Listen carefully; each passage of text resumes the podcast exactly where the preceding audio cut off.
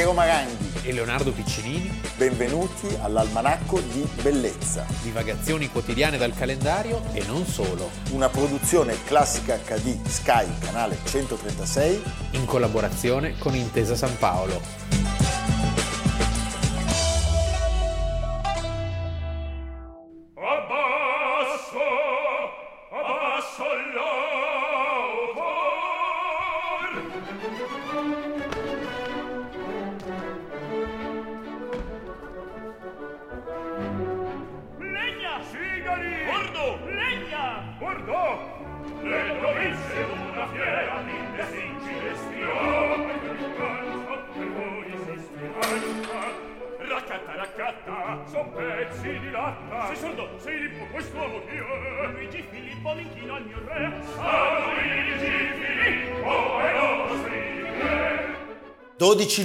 Almanacco di Bellezza. Leonardo, abbiamo iniziato con un contributo di un'opera bellissima che noi abbiamo già raccontato, celebrato, la Bohème. Le ragioni, eh potrebbero, sì, essere, perfetta, sì, perfetta. Sì. Le ragioni potrebbero essere diverse. Noi abbiamo deciso di iniziare con la Bohème non tanto perché parla degli artisti, Parigi, la soffitta, ma perché una persona a cui volevamo molto molto bene, e che è sempre tra noi, Filippo Daverio, diceva guardando Puccini mi ha sempre sorpreso la capacità di questo personaggio della provincia toscana di diventare subito internazionale e conquistare Parigi. E noi possiamo dire lo stesso ah, sì. del protagonista della nostra puntata. Le signe de Livourne lo chiamavano, il cigno di Livorno. E cioè parliamo di Amedeo Modigliani. Sì. Modi, Modi. maledetto e in effetti c'è anche una certa somiglianza fisica tra i due, se vuoi proprio spingere. Era così bello Puccini? Eh, era bello Puccini. Era bello. Non eh. forse come Modigliani. Eh, Modigliani era veramente bello e tra l'altro una bellezza anche molto attuale. Sì, molto moderna. Sì. Una bellezza moderna. Lui, non possiamo negarlo, incarna il vero bohemien, cioè l'artista maledetto, geniale, bello. Muore a 35 anni. Muore prestissimo come muore e soprattutto come lo segue la sua compagna. Jeanne Buterne. Una storia pazzesca, incinta di otto mesi. Lei, quando lui muore, dopo averlo vegliato, storia tremenda si lancia sì, si lancia nel vuoto, nel vuoto. Considerando che oggi le opere di Modigliani valgono decine e decine di milioni, allora si lottava per il quotidiano. Per il quotidiano cioè c'era un amico che li aiutava, ma insomma cioè, sì, sì. Si, si, faceva fatica a tenere insieme il pranzo con la cena. E pensa che poi appena dopo la morte comincia una inarrestabile cavalcata verso, certo. gli, verso il successo, perché nel giro di dieci anni lui si impone con la grande mostra della Biennale di Venezia 1930 all'attenzione mondiale, De, la mondiale. consacrazione. Ci sono già i primi che cominciano a collezionarlo, uno di questi è ad esempio Lamberto Vitali, che già negli anni 20 che capisce, poi fa la donazione sì, a Brera. Che ne lascia una Brera. Sì. Ne lascia una Brera. Allora, lui nasce il 12 luglio del 1884 a Livorno. Livorno è una città piena di eh, pulsioni, di spinte, di inquietudini.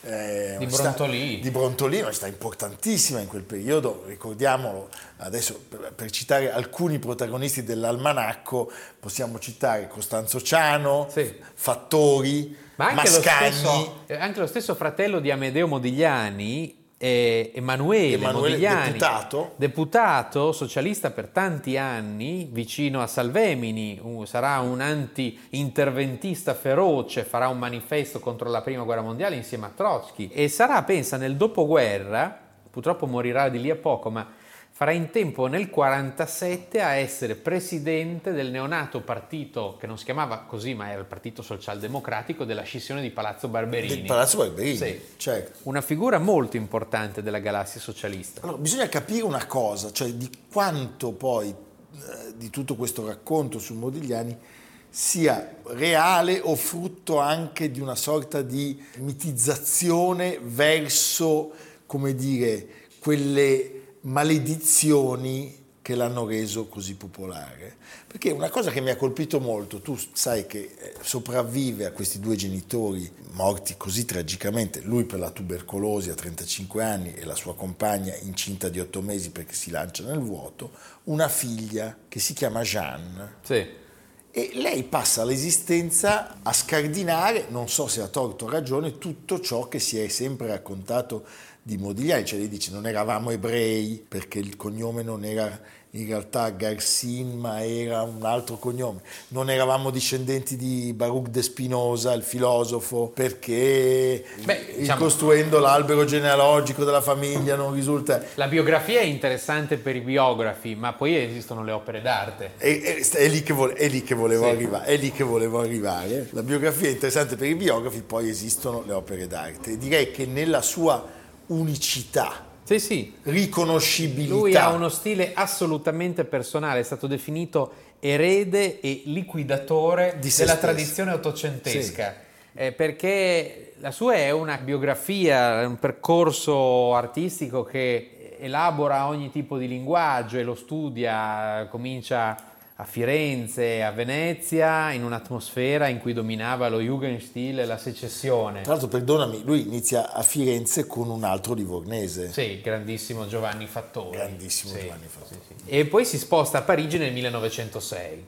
E Parigi 1906 vuol dire c'è ancora tutta la traccia di Cézanne, che per lui sarà un punto di riferimento perché quelle grandi masse cromatiche con cui costruisce le figure sono in qualche modo debitrici di Cézanne, ci sono tutte le avanguardie possibili, c'è Picasso, c'è la, la tradizione di Toulouse-Lautrec, di Gauguin, di Van Gogh, però lui è altro. È interessante quello che di lui dice in questo divertente libro di Corrado Auges che è I segreti di Parigi, quando lui arriva appunto nel 1906, si intuiva che Modigliani era un vero talento, ma certo nessuno si sarebbe occupato di lui se fosse rimasto l'artista che appariva allora. Circa un anno dopo il suo arrivo tutto di colpo cambiò, accadde qualcosa di cui conosciamo solo le conseguenze esteriori. All'alba di un certo giorno il giovane livornese venne trovato ubriaco fradicio, in stato quasi comatoso. Da quel momento non smetterà più di bere, anzi unirà all'alcol le droghe più diverse in un miscuglio micidiale. Per molti mesi Modigliani e Utriglio saranno senza discussione i due più accaniti bevitori della Butte Montmartre. Utriglio, che veniva chiamato Litriglio, Litriglio certo. continuerà a vedere Modi anche quando il pittore italiano si trasferirà a Montparnasse. Lo chiamano Le Signe de Livourne. Il cigno di Livorno è il più bello di tutti gli artisti. Oh, mi vorrebbe dire Le Signe de Livrogne. Di Liv- dell'ubriacone. Delle brezze. È il più bello di tutti gli artisti, di una bellezza conturbante, da angelo caduto, che dicono all'italiana, forse per la mobilità e l'eccezionale luce dello sguardo che nemmeno l'alcol riuscirà ad appannare e che conserverà fino all'ultimo. È fondamentale nella sua biografia l'amicizia mh, mm, e il percorso comune insieme a un altro grande di cui si parla troppo poco che è Brancusi, certo. il rumeno naturalizzato, lo scultore. lo scultore, perché c'è tutta un'indagine, una riscoperta che non è solo loro ma è di tutto quel mondo lì di inizio Novecento della scultura africana che solo a Parigi si poteva fare,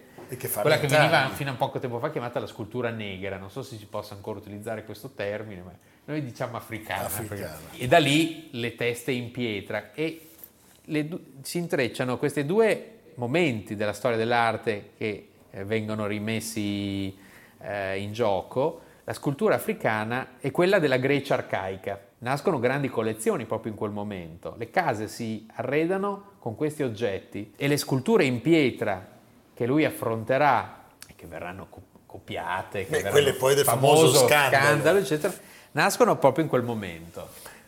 Rifacciamoci un attimo a quel momento dello scandalo. Alle 9 di mattina del 24 luglio, le pale di una benna meccanica strappano al fango del canale un oggetto di pietra. È lei, è una statua di Modigliani. A metà pomeriggio ne viene fuori un'altra. Uno scoop culturale, gridano i giornali di tutto il mondo. Vera Durbè, direttrice del museo dedicato all'artista e organizzatrice dei festeggiamenti per il centenario, non ha dubbi. Le statue sono di Amedeo Modigliani. Per riconoscere la mano dell'artista, scrive nella sua perizia, basta guardare il nobile segno del naso nella prima scultura in granito. E ad agosto il canale restituisce un'altra testa. La gloria dura fino a settembre fino a che, dopo che i critici più autorevoli del paese hanno giurato sull'autenticità delle opere, saltano fuori tre ragazzi di Livorno. Una di quelle statue l'abbiamo fatta noi, confessano. Polemiche furibonde, imbarazzo.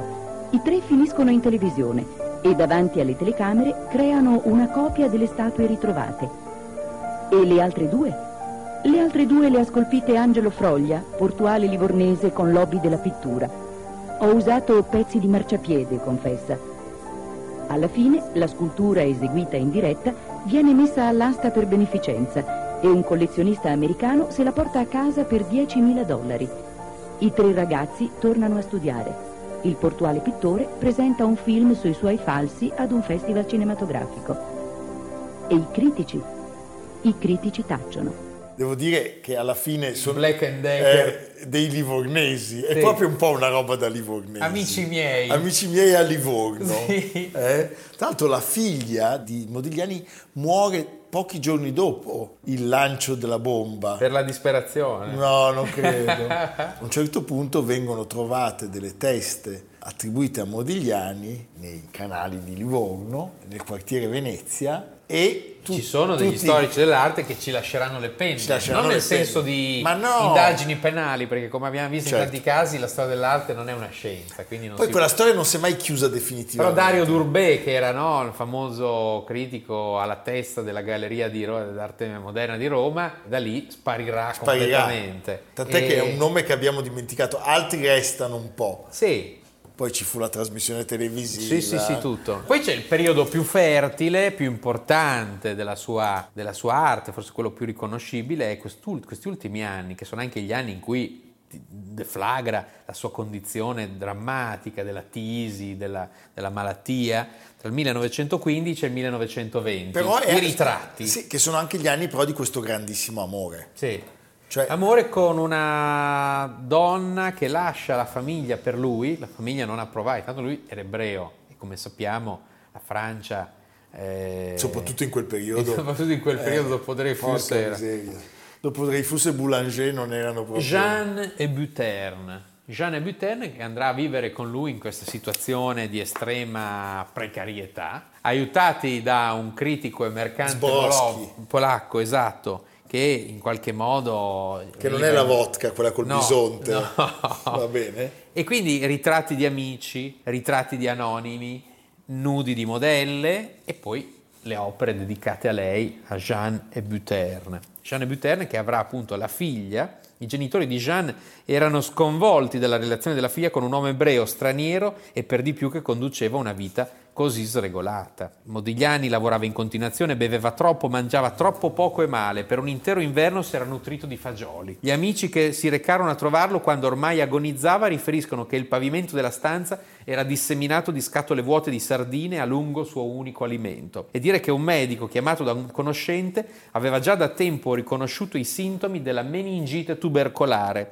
ma quella diagnosi non aveva cambiato in niente le abitudini del pittore. Un'altra figura femminile che dobbiamo citare è quella della madre, Eugenia. Tu pensi che quando Modigliani nasce, eh, la situazione della sua famiglia è talmente precaria che per impedire all'ufficiale giudiziario di pignorare tutto ciò che è rimasto, loro accatastano sul letto della partoriente tutte le cose che avevano perché non c'era il diritto di pignorare oggetti che fossero prossimi a una donna in stato interessante. Sembra un romanzo di Vasco. Pratolini per rimanere a E- quell'ambiente toscano. E, e de- devo dire, è un funesto presagio perché la madre che lo adorava, lui era il quarto figlio, Eugenia, diceva di suo figlio, "Ah, questo bambino ha qualcosa di speciale. Lei scrive nel suo diario, le sue maniere sono quelle di un bambino viziato che non manca di intelligenza. Vedremo più tardi che cosa c'è in questa crisalide. Forse, dice la madre, un artista. Beh, Beh, Aveva visto lungo, Lo diciamo. amava molto. e lui fa questa fine tragicissima che è inversamente proporzionale al successo pazzesco che ha avuto. Lui muore il 24 gennaio del 1920.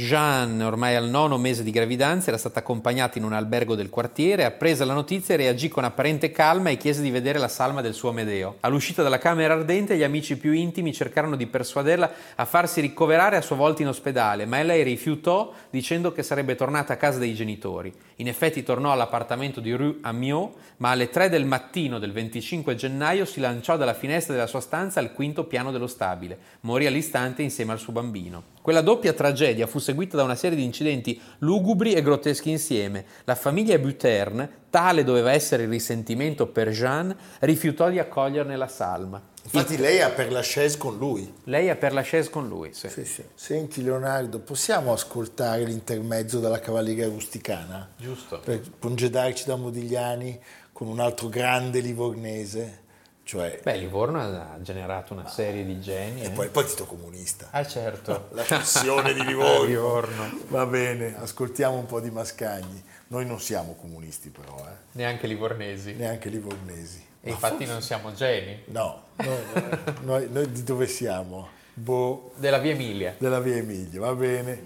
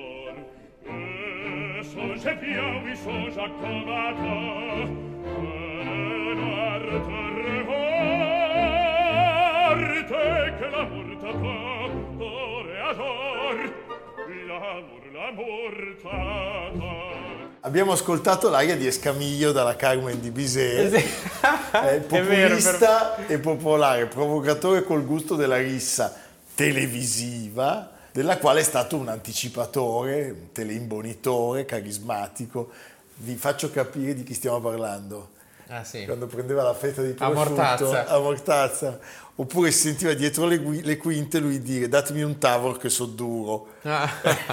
cioè, l'imi- poi è il caso dell'imitazione Eh beh, più bella. più bella che sia mai stata fatta. nella- Io ti giuro, non capisco se sia il vero o il falso. Stiamo parlando di Gianfranco Funari e l'imitazione è quella Corre- di- Corrado di Guzzanti. Corrado Guzzanti. Beh, è stato indubbiamente un protagonista assoluto per oltre vent'anni della TV italiana. Visto oggi fa quasi tenerezza, Sì. perché tutto poi il Beh, tempo... certo, viene superato- E devo dire che ha ragione Minoli, che in qualche modo fu uno di quelli che lo lanciarono, proponendogli una fascia oraria adatta, cioè, e dice che il populismo di oggi nasce televisivamente par- parlando da Funari. Da Funari, certo, è vero. Io mi ricordo la prima trasmissione, c'era, c'era già tutto, poi lui approfittò. Eh sì, sì.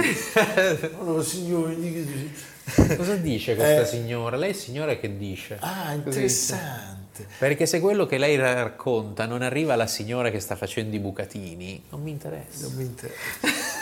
E, però c'è da dire che lui cavalcò alla perfezione tutto l'inferno della fine della cosiddetta Prima Repubblica, cioè la Prima Repubblica esisteva, è cosiddetta la seconda, la terza, queste L'unico suo dato sorprendente, se ci pensi, è che Berlusconi a un certo punto avrebbe fatto carte false per volerlo, perché lo voleva in politica, e lui disse di no. Disse di no. E poi ci fu E ci fu la rottura. La rottura, lui viveva, viveva a Roma, in questo meraviglioso attico che tutte le volte lo guardo perché c'erano stati Castelletto, in cima al palazzo di fronte al Campidoglio, uno degli attici più incredibili. ma che girava in Bentley. In girava. Bentley, riascoltiamo la sua voce, in Bentley.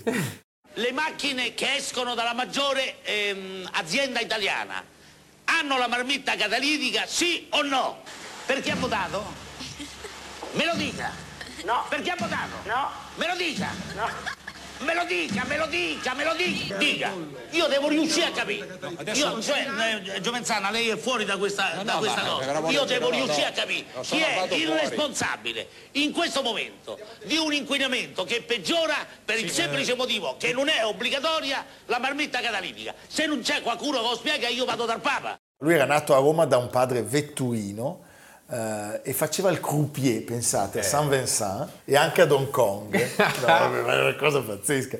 Durante alcune esibizioni amatoriali nei locali romani viene notato da chi? Beh, da un altro personaggio spesso. Oreste Lionello. Oreste Lionello che gli propone di lavorare con lui nel cabaret, viene a Milano e lavora al Derby. Dove però non ha uno No, grande successo. Anche perché faccio- Eh. non faccio fatica a immaginarlo. E poi arriva in tv nel 1970 in La Domenica è un'altra cosa. Ma diciamo il colpo è 1980 Torti in faccia su Telemonte Carlo, del quale lui è anche autore. Eh, E, poi arriva la sua Lui- fortuna con a bocca aperta. Lui rivoluziona trattando temi che sente essere veramente popolari, Sì. cioè non c'è nessuna mediazione tra il desiderio del pubblico e quello che gli si deve dare in pasto. Sì, sì, sì, sì, no, assolutamente. A bocca aperta ha un successo pazzesco, lui lo porta su Rai 2. Per certi aspetti a me ricorda, mi sta più simpatico Funari, certe cose di Giletti. Sì, beh, ma sono tutti figli di Funari, Tutti questa è la verità, che sì, noi sì. dobbiamo sempre pensare a quel momento lì per, per leggere l'oggi. E lui è morto il 12 luglio del 2008 a Milano, all'ospedale San Raffaele, dopo un lunghissimo Sì. ricovero. Era un fumatore Infatti pazzesco. problemi cardiaci e polmonari, aveva 76 anni. Allora, Leonardo, leggiamo le parole di Pippo Baudo. Funari era un personaggio eclettico, era uno che segnava lo schermo, ha cambiato lo stile televisivo, non ha detto questo l'ho inventato io, ma recentemente il suo male fisico lo aveva fatto arrabbiare, non era più sereno come prima, si vedeva che era molto sofferente, mi dispiace moltissimo. Beh, e eh, lui dice eh, sempre come si sono conosciuti, l'ho incontrato a Milano quando faceva il cabaret. A Roma abitavamo vicino a Via dei Giornalisti e mi raccontava la sua vita stramba. Funari ha fatto il croupier, il venditore di cravatte, poi la tv e la fama. C'è da dire che questa fama televisiva gli aveva permesso di eh, ritagliarsi questo ruolo di conduttore opinionista. Sì, faceva il tribuno, mi Sì. ricordo gli appelli al senatore, senatore, sta ascoltando questa protesta, mi raccomando. Sì, sì, Poi sì. c'era l'ingrandimento, mi raccomando, e la telecamera che No, ma è ingrandiva. stato veramente un momento in cui lui aveva un potere pazzesco e dove tutti andavano a fare la fila per passare da, eh, da lui. Allora, vi facciamo vedere un video un po' particolare invece. 1969, lui che racconta delle barzellette. Ecco, dunque, ecco, uno dei mestieri che secondo me può pres- prestare il fianco all'umorismo è quello dell'insegnante scolastico, del maestro, che quando si scontra con lo studente, soprattutto se eh, eh, si tratta di studenti di scuola elementare, i bambini, soprattutto se sono presuntuosi e soprattutto se sono romani. Senti bambino, mi sai dire chi è stato il primo uomo sulla terra? Romolo. No bambino, Remo. No bambino, guarda, il primo uomo sulla terra è stato Adamo. A me vabbè, muzzo contiamo pure gli stranieri. No. Altro mestiere che secondo me presta il fianco all'umorismo perché nella sua essenza è tragico è il mestiere del medico, perché eh, pensiamoci un attimo, è una bellissima professione, però il paziente quando muore la colpa è del medico, quando poi il paziente guarisce è un miracolo. Per cui il medico qualche volta con qualche battuta cattiva si vendica. C'è una signora che arriva nell'ambulatorio di un dottore, dottore per cortesia, eh, sono veramente angustiato, eh, viene angustiata, c'è, eh, c'è mio marito che sta a casa, sta malissimo, ha dei dolori terribili di pancia. "Ah, signora, io non posso lasciare l'ambulatorio, è pieno di pazienti, ma la prego, mi dica lei che devo fare. Gli faccia una bella borza calda. Il giorno appresso ritorna la signora sempre più angustiata. Guardi, mio marito sta peggio di ieri. Gli ho fatto la borsa calda. Ma signora, mi dispiace, io ho l'ambulatorio pieno di gente, non posso venire. Mi dia lei qualche consiglio, mi dica lei cosa posso fare. Gli faccia una bella borsa fredda. Il giorno appresso ancora la signora angustiata con le lacrime agli occhi. Dottore, mio marito è morto. Eh, ma signora, anche la scienza ha i suoi limiti. Lui poi presenta Mezzogiorno su Rai 2 e poi va a Mediaset, Mezzogiorno italiano 1991. Cosa succede? A un certo punto lui rompe con Berlusconi, si inventa una trasmissione che si chiama Zona Franca e sostanzialmente riesce a consorziare 75 emittenti locali, poi torna a Rete 4 per fare Funari News, punto di svolta, e l'originale. Diventa anche direttore dell'Indipendente. L'Indipendente è il giornale più sfortunato e con più direttori, credo, della storia dell'editoria E italiana. questa è parte della sua sfortuna. Poi, sì, poi eh, c'è l'edicola di Funari, Funari Live e Napoli Capitale. Lui poi si allontana dal piccolo schermo e finalmente eh, gli viene affidato a Tu per Tu, che non ha però molto No. successo. Poi era un funari crepuscolare. Sì, Mm. però c'è da dire che in un certo periodo della nostra storia veramente tutti facevano la fila per andare da lui e anche essere insolentiti. Cioè era quel tipico caso che sono quei casi unici dell'Italia. irripetibili. Funari e telemarket. e telemarche. Sai che telemarket non, è- non ha avuto eh, sviluppo analogo in nessun No, altro certo. paese dell'Occidente evoluto. Direi che questi sono Cioè- i veleni, l'antidoto è Blob. Sì. Perché Sì, ce lo siamo certo, inventati certo, noi ed è un certo, capolavoro, giusto. no? pensando, tele- pensando sì. alla televisione. Pensiamo al bene. Eh, pensiamo al bene. Senti, possiamo salutare Funari usando l'imitazione di Guzzanti? Ma dobbiamo, no? Guardatela perché è una cosa pazzesca.